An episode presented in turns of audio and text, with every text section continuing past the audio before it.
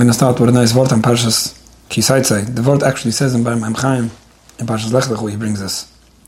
The Pusik this week says, V'yesa tilechu azenechu, v'yibshivtchu chitz, v'chafartu, v'chsisu v'sesechu. The Pusik is talking about having a shovel when you go out in the camps and have how to, how to dig a hole. But the Barim Chaim says an interesting remez. The person has to make sure that he's very set up, very firmly uh, um, grounded with the Havas and Yiras Hashem, so that when he goes out in the streets, when he goes out in, in, in the world, and there's a lot of nisyonis that may come a person's way, and will come a person's way, he should be strong enough to withstand those nisyonis and, and, and, and, and do what's right. Shouldn't get pulled in, the, in different directions. He said, His allusion that a person should be set firmly, Yesed Neiman, a person should be set with a Havas Niras Hashem, strongly enough that that when he goes out, uh, the chofartu, allusion bisha, chafra labuni, he should be ashamed to violate Hashem's will. He should be ashamed to do to do an avayra. He'll be surrounded, you know, with, with only good things. And he speaks over there in Pashalech about how Avram before he went to Mitzrayim, he knew that this was Erva Urat. Um, he made sure that he was he was uh, firmly um, set up with his kesha to Hashem Yisburach, and he wasn't gonna gonna be influenced by what's going on in Mitzrayim. This idea, I mean, aside from the typical idea, just making sure that a person is, is uh, set up enough and, and, connected to Hashem enough that he shouldn't fall when Nisyonis come. When it comes to Chinuch Abunim, this is also especially important. Today, in general, not only with Chinuch, but with Chinuch also, there's such an emphasis put on, on uh, you know, secluding uh, children and, and, and, and, and was the word isolating uh, children, not, not, not being influenced and being protected and being, uh, you know, shouldn't shouldn't get that bad influence from the street and from things going on in the world and, and the internet and everything else. And it's all true. It's all true. It's also important.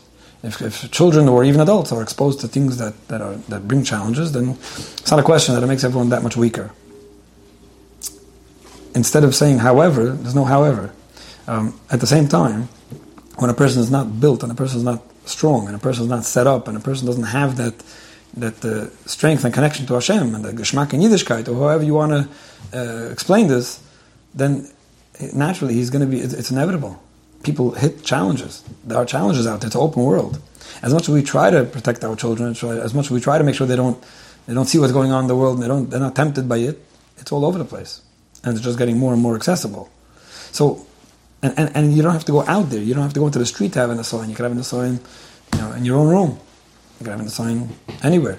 So it's so important that people should do what they could, both for themselves and their children, to make sure that they're that they're strong enough to withstand other temptations because they're feeling good about themselves, they're, they're, they're, they're feeling close to Hashem, they're feeling a Geschmack in Yiddishkeit, they're feeling they're feeling um, um, satisfied and, and fulfilled, and, and automatically it's easier to overcome the challenges that do come our way. And this is not in any way you know, to make it sound like, oh, so we don't have to protect ourselves anymore, we just have to build ourselves up. That's not practical. And Chazal definitely t- tell us that uh, if somebody goes in a place where there's challenges and he could have gone a different way, he's called a Rusha. We don't say, well, you should be strong enough to withstand the challenge. No, there's definitely a lot of place for protection, uh, but at the same time, without without being built, you know, just, just living in today's world is, is enough of a challenge that can throw anyone off. So with that, let me read a letter again, it's one of those topics that I discussed a few times. Um, it, it, there's no there's no straight answer, which I'll discuss in a moment, and it's not one of the topics I like discussing, even though some people don't discuss it at all. Um, but I'll try my best and maybe talk about different things that might be relevant to people in similar situations. Okay. Hi, thank you for taking the time to read my question. First of all, I listen to you Shurim all the time. I really appreciate your clarity on whatever topic you discuss. Thank you. My question is regarding my oldest son, who will mitzvah be bar mitzvah in a few weeks. I was discussing the topic of bar mitzvah with a friend, and she mentioned that her husband discusses body changes with her bar mitzvah boys. My husband says that his father never discussed these things with him, and it's not important, and doesn't need to be mentioned. My question is, in the Chassidish world, is this something that is discussed with Bochrim at any point? Do I leave it up to my husband to decide? Okay, so um, two innocent questions. One is, in the Chassidish world, is this discussed? Body changes with a bar mitzvah boy? And number two, do I leave it up to my husband to decide? Okay, two, two good questions. So, like I just started saying, it's a sensitive topic. It's a topic people get passionate about. It's a topic people try to avoid. It's a topic that, you know, there's all kinds of different opinions. Um, the first thing I want to say is that you should definitely have your own mentor and your own das Torah and your own um, Torah authority who you trust to guide you in your life and your decisions, and, and that's what you got to do. There, there are different opinions about this, and the problem is that, like every topic that has different opinions, first of all, people are gravitated toward different things. This talks to me, it doesn't talk to me, I like this opinion, that opinion, especially when there's a lot of opinions. The problem is, especially when it comes to something like this, uh, which is a sensitive topic, many people jump to conclusions either based on, okay, in this case, what my friend told me, which is also one of those killers when it comes to sensitive topics. My, my friend said, my sister-in-law said, my neighbor said, um, this one said, that one said.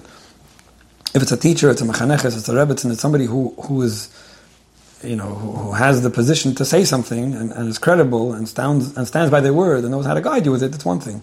But the fact that your sister said something, or your sister-in-law said something, or your friend said something, and their Rav said something, my sister's friend's Rav said something, so isn't that an opinion? It is an opinion but has nothing to do with you. And that, that's, that's very important.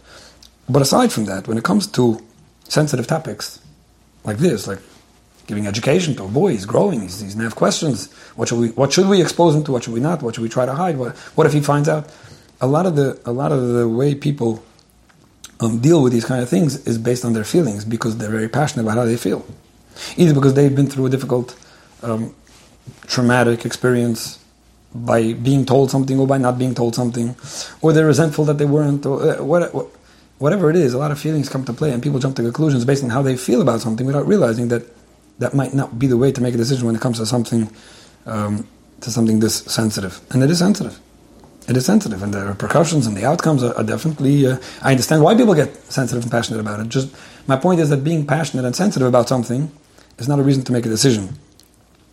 There are those who say more, there are those who say less, and there are all kinds of different approaches to this and similar topics. Um, and there's pros and cons to everything. There's no, there's no, there's no, there's no magic. There's no foolproof answer. There's no, there's no automatic. There isn't. It's, it's, it's nonsense to think so. Very many times people give these kind of, you know, theories or ideas, and everyone's like, "Oh, wow, it makes so much sense to me. I want, I want to have that outcome that that person's promising." There's no such thing. Just this past week, somebody sent me something. In the name I'm, I'm going to mention it, even though again it's, it's sensitive and I, it's irrelevant. But I just want to bring out the point. Without, I, I, don't. Whoever wants could give me feedback on anything I say, but I, I, don't mean this point. I'm just using it as an example, just as an example. Somebody quoted to me in uh, Adam Gadol, a, a, Das Teure, a Das Teure, a competent Das Teure. Forget about. It doesn't matter uh, what background, what kehillas, what kreisen. It doesn't matter. But a Das Teure who said that it's very important to hug and kiss adult children, boys and girls, because everybody needs physical touch. And if a, if a, older boy or girl is not getting physical touch, they're going to go look for it elsewhere. That was the statement that this Gadol said. Now, I'm not in any way um, competent or, or, authorized to give my, my own opinion, which is one of the things I always like mentioning. You ask me my opinion, it's nothing to do with me. I'm not, I don't consider myself to be someone who has, who has an opinion or is in the, in the position to give one. So the second Adam Gadol, who's a Shemaim and a Talmud Chochem and Marbitz Torah, you know, says something, it, it's an opinion. Now, all I want to do is just use this as an example to explain what I meant before. Would we assume that in the communities or cities or places or environments where parents hug and kiss all the children naturally, they don't, they don't, they don't even, even have to be told, right? They're not even asking this, uh, Adam Gadol said it. They're doing, they're doing it naturally. Are we going to assume that those adult children are automatically um, more more protected from unfortunate um, and and uh, unacceptable, inappropriate physical touch? Are we gonna are we gonna make believe that oh, so it must be that in places where parents automatically and naturally hug and kiss their older kids, uh, it must be that the, that the kids never need it anywhere else, and it must be that in all the places, whether it's a more chassidish place or whatever it is, where that's not the custom and you don't see it and, and it's not so done, there's probably much more problems. I think, and again, I'm open to anyone saying otherwise, I think it would be somewhat unreasonable um, and unrealistic to think that that's really how it breaks itself down. Do I mean to disprove the idea? No. No. It could be there's some truth to it. It could be that in some experience, or some people's experience, or in some places, and I, I, know all the different arguments people could explain why it is or why it doesn't, or why it should have made a difference, or why in some places it makes a difference. That's not the point. My point is that when somebody gets impressed with a certain statement and, and decides, you know what, I'm going to do that because I, I wouldn't want to have the problem of not doing that, as if whoever does that has the magic answer, whoever doesn't do it doesn't have the magic answer. That's not how it works. I think the, the attitude is that if that's what your Rav and your Sheshiva and your and your Das Torah, your mentor, your Rebbe said, and that's his reasoning, and there could be some truth to that reasoning, then that's what you should do with confidence. And you shouldn't doubt it. And you shouldn't say, yeah, but maybe not, but maybe it shouldn't be, and maybe if it was that way. No, the, the, my point is just that there's a lot of pros and cons to def, different uh, mahalchim. And I'm just going to also add a, a cute uh, word that Avis Yisrael said, Avis Yisrael from Visions. Uh, let me first say it in Yiddish. He said, Sie jeder Rebbe weiß der Eibischte, als an derich und avoid Hashem ist der Richtige. Der Kliege ist der, was weiß, als zum anderen auch sei gewesen. He said, every Rebbe, everyone who's teaching a certain way of serving Hashem, which is all that we're doing in this world, all that every Dastur is trying to accomplish, to everyone, Hashem shows that his way is the right way. Whoever has a mahalach, whoever has a way, whoever has this, Hashem is showing that person this is the right way, and he's convinced, and he's and he's he's totally confident that this is the way, and he has every proof and every reasoning to believe so. so. The smart one is the one who knows that Hashem showed the same thing to the other one, that his way is the right way. It would be almost silly to think that the way I understand it and the way it makes sense to me and the way it adds up, it must be this is the way, and if only everyone would do this, everyone would have all the good results. It doesn't work like that in real life. And Hashem has a lot of ways, and, and, and, and that's why it's so important when it comes to anything. Get your own guidance and know what you're doing and, and trust it. That, that's always my answer. Um, instead of getting passionate or just getting pulled into something, we're getting impressed by what someone said, and your sister was uh, Rosh Hashiva said something. Anyway, but let me try to get to the question. You're asking me, the question was uh, relatively innocent and, and straightforward. Is it accepted in Chassidish circles to talk to boys about body changes?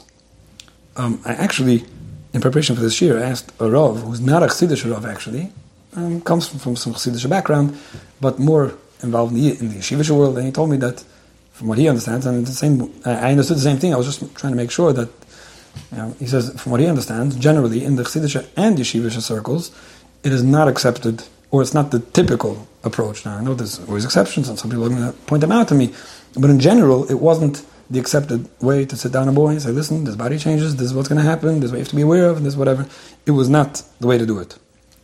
I do know and I've heard this from people not too long ago specifically, that in certain places there was a certain way of educating specifically about this and other sensitive topics.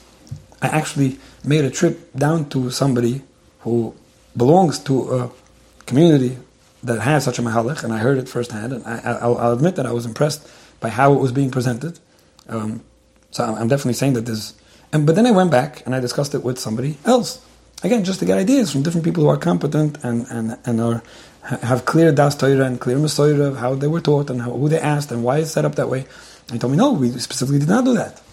So I'm, I'm fine being respectful to the fact that there's different opinions and knowing that each one has its midas and chesronis, knowing that there were those who specifically wanted to be more explicit and believe that that would be helpful and avoid problems, and there were those that held that no, that might cause more problems. I, I, I personally feel that there's no way to prove either one, even though some people might think there is. And in general, it's it's clear that the he asked me what was done in Chassidish circles. Um, the idea and the way it was phrased to me when I asked about it from more than one person was quoting more than one Gudel Yisrael was that it's from the Dvurim Shatznias Yufalehem. These are things that, you know, the less you speak about it, the better. That's, that's the general attitude. And of course, uh, whenever it's necessary, it will be addressed and should be addressed, which I'll get to in a minute. Um, I, I, will also say that things do change over time, and I know that in certain Chadurim, certain Talmud they do bring in people to a ninth grade, or eighth grade, or seventh grade, and, and discuss certain topics in a very gentle way, but clear enough that boys should try to that should be able to understand what's what's being spoken about without it causing too much problems. But then again, it's it's definitely um, it's definitely being addressed very sensitively by somebody who knows what they're doing, and not just anyone who has a nice idea about what they would have appreciated being told, and now they're just giving it over to the son without realizing what repercussion that might have. Um, there is, there are things that I think everyone does understand that you mechanach small children, you shouldn't touch yourself inappropriately, right? You start telling that to kids when they're young enough that they don't even question necessarily why. Not always does it help, but I think it's a it's a typical chinuch that I think children are supposed to be told. Um, and and generally, there's something all encompassing about that. Um, to avoid certain things later on, where somebody couldn't, where somebody shouldn't be able to say, "Well, I didn't know." Okay, well, I'm not going to go into the details, but if if at any time somebody does feel that it's necessary to introduce somebody to something, whether because they feel it's really needed or they see that it's needed or for whatever reason they feel that it has to be addressed, it should definitely be addressed by somebody who's either a bar mitzvah rebbe or somebody who has experience in this or somebody who has a, a clear way how and and who he who he got that from, um, how to present it and a zayvata. But it's not a question. This is again back to the general idea. if somebody's following their own das Torah and their own something that they trust, um, there's no reason to, to not have the confidence in it. That's the way Hashem set it up. There's so many different opinions, and if somebody is, is lacking confidence in following what he believes in because something else looks more impressive or convincing this time, as if everyone would agree that that's true or everyone should be doing it a certain way, I, I think it's unreasonable, and people definitely have every right to follow with confidence, you know, to, uh, whatever they're being taught by whatever Asayid Churav Estalik Manasufik, and whatever it is that, uh, you know, that they're being guided. The other question was that uh, should I let my husband decide? And that's a separate question because even if I wouldn't have shared any perspective on the first question, right, let's say my husband wants to decide something else. He wants to decide that my son, Bar Mitzvah, should put on Rabbi Tam's film. We didn't do that, but he feels it's very important. Or he wants to decide whatever it is that he wants to decide. Should I let my husband decide these things? Now, it, it obviously depends where such a question is coming from. If somebody is trusting their husband and they feel good trusting their husband, and for whatever reason they're getting, they're getting their doubts from the fact that my, but my sister, but my, my cousin said something, so maybe I shouldn't trust my husband. It's not a question that, yeah, stop right there and trust your husband. If you have a good relationship, and you have every reason to trust him, and he's doing something that you don't you don't have an issue with, and somebody else is planting seeds of doubt in your mind that's causing something to go on over here in this relationship here because because that person might would have frowned at it if her husband said it. Stop right there. A husband should be trusted, and a husband should be running a home. And when it comes to chinuch, there's no reason why you shouldn't feel comfortable trusting your husband, unless again unless there's other reason for it. But in general, yes, you should definitely trust your husband. I don't see why not. I don't see why not. Now, if for whatever reason you're not comfortable trusting your husband, either because it's a general concern that you have with the way he does things, which I'm not saying is right, but for whatever reason you just don't feel easy about it, um, or because it is a specific thing that's being done over here, you feel that you know this really does need to be discussed with somebody. I'm, I'm afraid that in this topic we really should be getting clearer guidance instead of deciding on our own. We never dealt with this before. Maybe we should. It's the oldest kid. I, think it's fine to very respectfully, very respectfully, not challenging, say. Um, to your husband, could we please discuss this with our Rav, with our Rebbe, or our Rosh Hashiva, whoever it is? I'd feel much better if we get clarity on something that we never dealt with before. Now, there's two ways to say that. There's a way to say it that, that makes a husband feel untrusted um, and challenged, and it becomes a me, you, and, and the Rashiva will decide who's right, and it becomes now a debate, and we need a referee. Or there's a way to say it respectfully. You're probably right. It will make me feel better. Would you mind if we please get guidance on this? And in most cases, um, I, I think it should. I think it should go over well, and that's usually the right way to do things. A, a, a, mother definitely has an opinion and entitled to one, especially when it comes to something that you know she has strong feelings about, or for whatever reason she feels it could have a, you know, a big effect on the kid and, and whatever else. Not a question. To make a fuss beyond that, beyond your husband's opinion and, and your das Torah opinion, to make a fuss, but I don't think, but my therapist, but my sister, is wrong. I have nothing to add. Not a, not a question. Not a question. There's another idea that I talk about often about not making a chinuch issue into a shalom bayis issue, which means that even if for whatever reason something about the children is bothering you, make sure that it doesn't become a new issue, which is called a shalom bayis issue. It's a chinuch issue. You want to find out what the right thing to do is? Find out. You want to deal with it? Go ahead. There's ways to deal with a chinuch issue, and there's ways to deal with it wrong even. But but it, it's as long as it's still concerning the issue that you have is one thing. But now it's rolling over into something else and everyone's taking things personally, and you, and you don't know how to communicate anymore, and, and, and the lack of trust is rolling over into everything else, it's not a question. That's certainly not a way to go. And you're not helping your children by having less shalom bias. Um, you know, just because you're you're you're doing something that, that worked for your sister's friend. So that's that's very clear. Now, let me let me address something which wasn't part of the question. Right? You're making bar mitzvah. So let's talk about about uh, what I started off with. tia al to assume that either locking your kid into a room or telling him certain things, which like this, he'll know that he should or shouldn't do something. To, to assume that that's the magic, and from here and on your kid is good because you told him, I, I, think it's it's rather silly and unreasonable to think that, that that's all it takes. Um, kids, and mitzvah and teenagers, and boys and girls, and everyone else is definitely heading into a stage in life where they might be challenged. They probably will be challenged. And they just assume, what I told him is the answer. I think it's I think it's very um, it's, it's, very it's very unreasonable to think that's all it works. That that's all it is. Now let me just say this: anyone who anyone who has teenagers or anyone who's, who's having a bar mitzvah shouldn't go in any extreme direction of either assuming that all will be good because he grew up in a healthy home, my kid must be no problem, or burying their head in the sand and just not wanting to see and not wanting to know if, if the kid's okay, or getting OCD about the fact that oh, he's a teenager and it's terrible today what we hear and he must be struggling and I'm sure he is and he needs therapy, or nothing happened yet.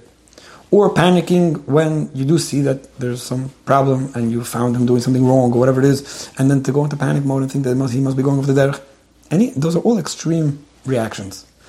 There's a balance of being reasonable, understanding what a kid might be dealing with, knowing how to keep an open eye for it, but not being the helicopter parent, knowing how to not panic when something does go a little wrong, and knowing that, yeah, it's relatively expected for a teenager to have certain challenges, and learning how to deal with them. You know, those are all um, definitely very important. In general, to have, a, to have some kind of mentor in place when and if possible that a boy could talk to and feel good about. Not always will he be open with his parents and things like that. It's not a question that that's also very helpful. Very helpful. And like I started off with, you know, building a kid and, and trying to invest in him however much you could, only only however much you could. Havas Hashem and Yiras Hashem, and Emunah and Betochen and Yiddishkeit, and that's definitely at least as strong as anything else you're going to put into place to save him from being challenged. If he has what it takes and, and you build him up, then, then he's good. And part of building him up is not just what you're feeding him, but but uh, you know, make, making him believe in himself, making him feel like he's a good boy, like he's a Yerushalayim, like like he's a Erlich boy seeing seeing the good in him and, and, pointing it out and showing how impressed you are and making him think, like the verse from the Rabbi Chaim, he should be ashamed to do something wrong because I'm a great boy. My mother told me every every day. So all these things about building teenagers is at least as important as anything you're going to try to do to protect the kid, you know, from, from having any problem. And that's something that only only a father and mother could do, you know, to really boost the kid and make him feel like a million dollars. Not a question. I saw I saw. I'm just going to repeat two short stories um, that came my, came my way this week, this past week, and I've, I, I was thinking about this topic over here. One was about the Spinker Rebbe, the Spinker. He was once, I think it was in the middle of the or middle of a uh, or middle of a Chnus Torah maybe, whatever it was. There was something going on in Shiel, and he was dancing with the Torah. It was, it was exciting, um, and and all of a sudden there was a commotion. And what was the commotion? Everyone was turning around, and there was some older people and some boy, they were fighting around or something in Shiel. And Rashel Spinker gave away the Sefer Torah to somebody, he gave, he gave, it over, and he walked over to see what was going on, and he noticed that it was his son, who was a Bucher, that was that had some kind of conflict with some older person, and people were screaming at the boy, he was a chitzpah or whatever, why. The Rashel Spinker went over, and basically, the way, the way it was, uh, the way, the way I read the story, basically stuck up for his son, which wasn't expected. He stuck up for him, and he calmed him down, he said, no, calm down, why, why are you screaming at him, what did he do wrong? He stuck up for his son. And he explained himself afterwards. He said, listen, I realized that as a Rebbe in the Shiel, my responsibility might have been, you know, to, to do what's right, to stick up for the older person, etc., you know, different ways of, uh, or, or, or to tell my son that he's wrong. But as a father, I had to realize that he only has one father. And if the Rebbe in the Shiel is not his father because he's a Rebbe, then, then he's left with nothing. Nobody's sticking up for him. Everyone's screaming at my son. So I took off the Rebbe's um, you know, coat uh, or, or identity, and I became a father and I stuck up for him. Later, of course, he told the son what he did wrong, and and he, he was mechanachim. But the idea of he only has one father, and if I'm not going to do it for him, nobody will. That that was that's very powerful, very powerful. So any bar mitzvah boy who's entering in a new challenging stage and has two people, a father and a mother, that really back him and believe in him, is definitely a bit, uh, quite a bit ahead of anyone else when it comes to withstanding um, challenges and, and being protected from anything that, that, that, that could be very difficult going forward. Another story I'll just mention from a Talmud, I heard this from the Balamais himself, Rav, a Talmud of Rav Belsky, and Belsky was pushing him a few times to, to, to be a Dayan and sit on Din Toiris and to, uh, you know, to, you shouldn't be afraid. He, he, wanted to be a Dayan. He kept on saying he doesn't want to be, he doesn't think he could, or whatever, for whatever reason he was resisting. And one time he's sitting and learning and he gets a message that Rashi is calling you. He goes upstairs to Belsky's room and there's a whole commotion there. There's a, there's a a Taveya and a Nitva and a Toyan and people come and uh, a whole Torah going on. Rebelski sitting there with one Dayan on the side, and as he opens the door, Rebelski says, "Oh, the other Dayan is here. Come, take a seat." And that gave him the confidence to sit there and become a Dayan, which he which he didn't become. Again, it's just so amazing you know, to learn that, that what, what, what a word of confidence could do when you tell someone you're amazing, you are it already. And I think that very often that's what kids have to hear.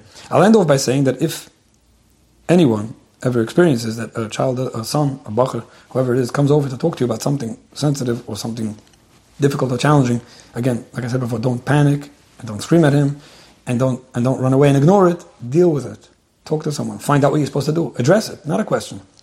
regardless of what you're going to be told or taught or educated to say or not say before anything comes up, it's not a question by the time something does come up, it has to be addressed. Not a question. So with that, I'll just end off by saying that Naibish itself, if we're if we're able to build up our children and give them what they need uh, before they bump into challenges, and hopefully that alone will definitely do a lot. And without that, it's not a question that things can be difficult. And Naibish helping that we try our best. We follow Das Torah. We follow with confidence whatever we're being told to do, regardless of how we feel or what we think or what other people are saying. And I believe we should all be able to see a lot of nachas from our children.